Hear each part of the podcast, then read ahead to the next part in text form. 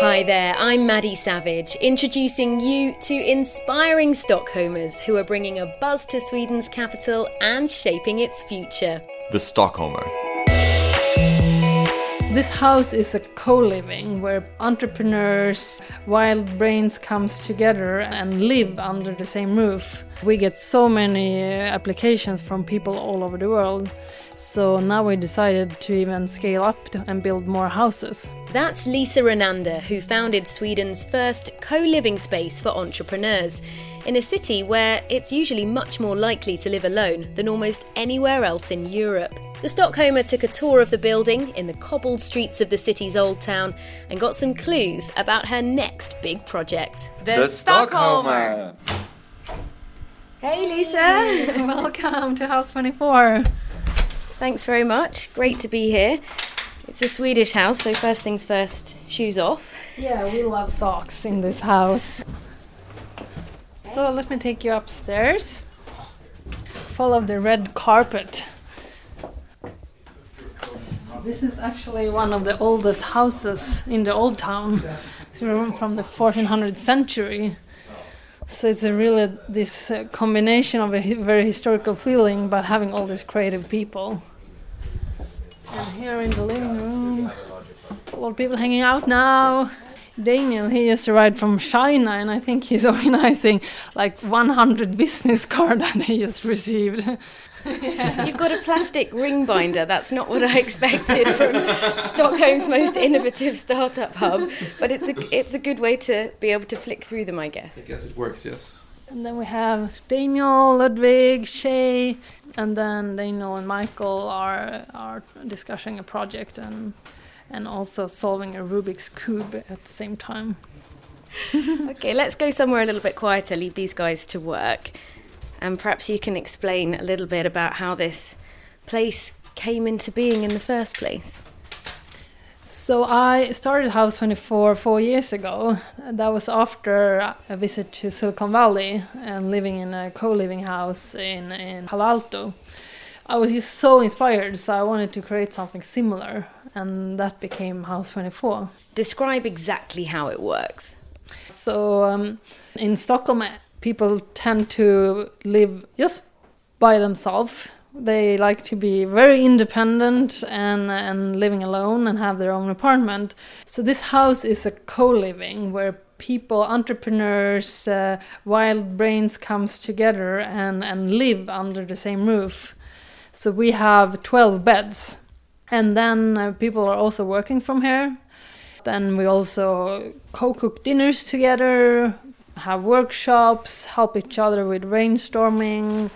I really want to go and look at the six person room where six people are all sharing. Yeah, that's right. So let's uh, take Daniel with us because he he lives there and he can explain more how it is like. Daniel, do you want to come with?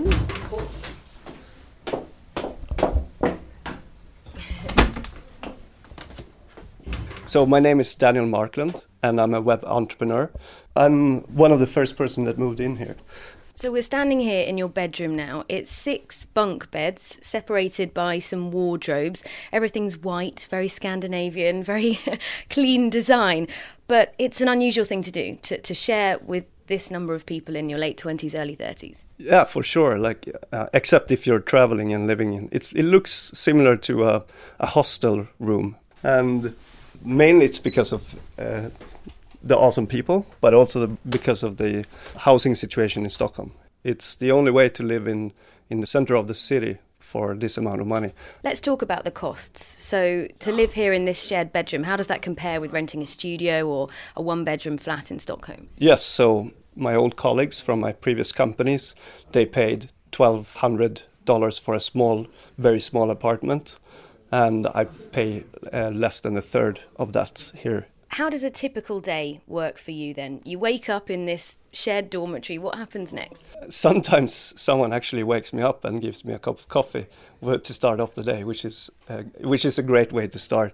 And then I take a shower and sometimes even a sauna. We have a sauna here in the house, and then I walk up one floor and then I'm in the office, and then I stay there basically for the rest of the day. One thing that you're constantly hearing here in Sweden is work life balance, making sure you have time for yourself. Yet this house completely blurs the boundaries of your work life and your home life. So, how do you make sure that you do switch off, or, or are you somebody that chooses not to? When we started this house, we were working day and night basically. So it was definitely hard to keep uh, a line between it. But I think we've all become better and better throughout the years to basically divide work from spare time. What about you, Lisa? You run a number of companies, you're also in charge of organising the house. How do you find space? Do you need space? I, I need a work life balance, but for me, this is the solution for it because I also have my social context and I have my, my office here, so I have everything in the same place, which saves me a lot of time.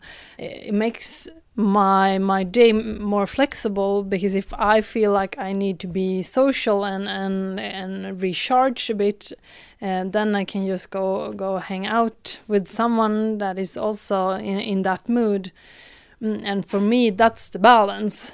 What about the logistical challenges of organising 12 people, food, cleaning, paying the bills? That's a lot of work. Of course, there is a lot of logistic and uh, but with cleaning, we have cleaners coming. Now we're gonna try to, to have a chef that helps us cook dinner every night.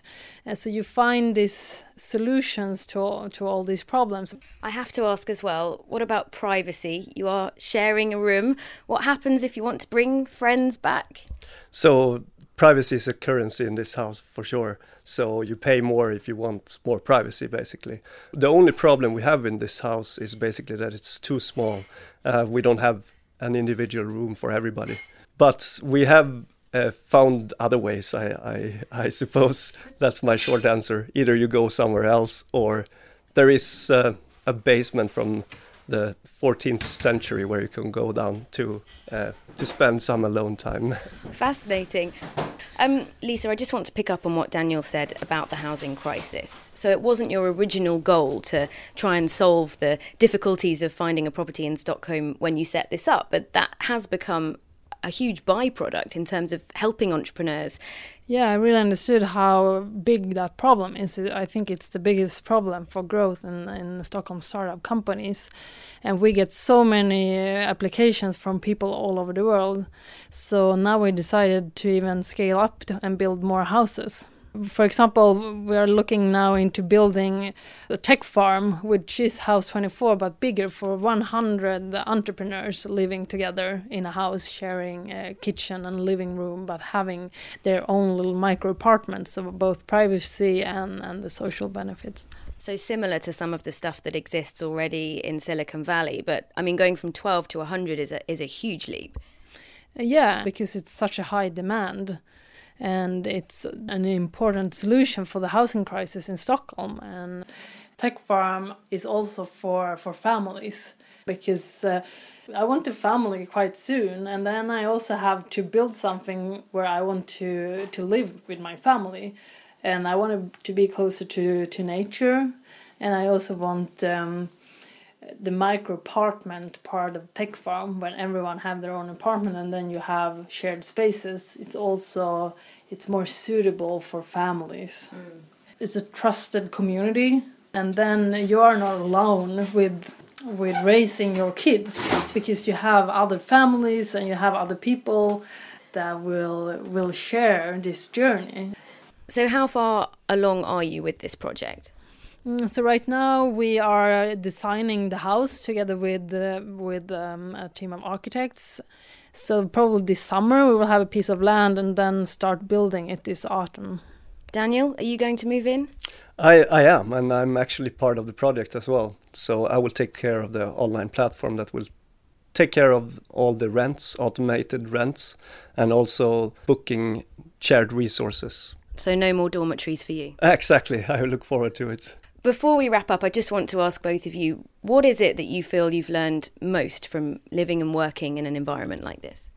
being more me because when you live together with people 24 hours you cannot you have to drop the mask you have to be authentic otherwise uh, you can't manage it and also by being around people that drops the mask you get a deeper connection I can only add to that. And it's not only a gathering of people, it's actually family members. And since I've been living here for so many years, people have come and go, and it feels like I have an extended family all over the world. And uh, that's relationships that I will keep for the rest of my life. You've been listening to The Stockholmer, an independent production by Maddy Savage, with support for this season's episodes by Capital and My News Desk. Special thanks to our communications team, Hype United, Benoit Derriere for sound assistance, Simeon Ghost for sharing their music, and Richard Stevens for designing our logo.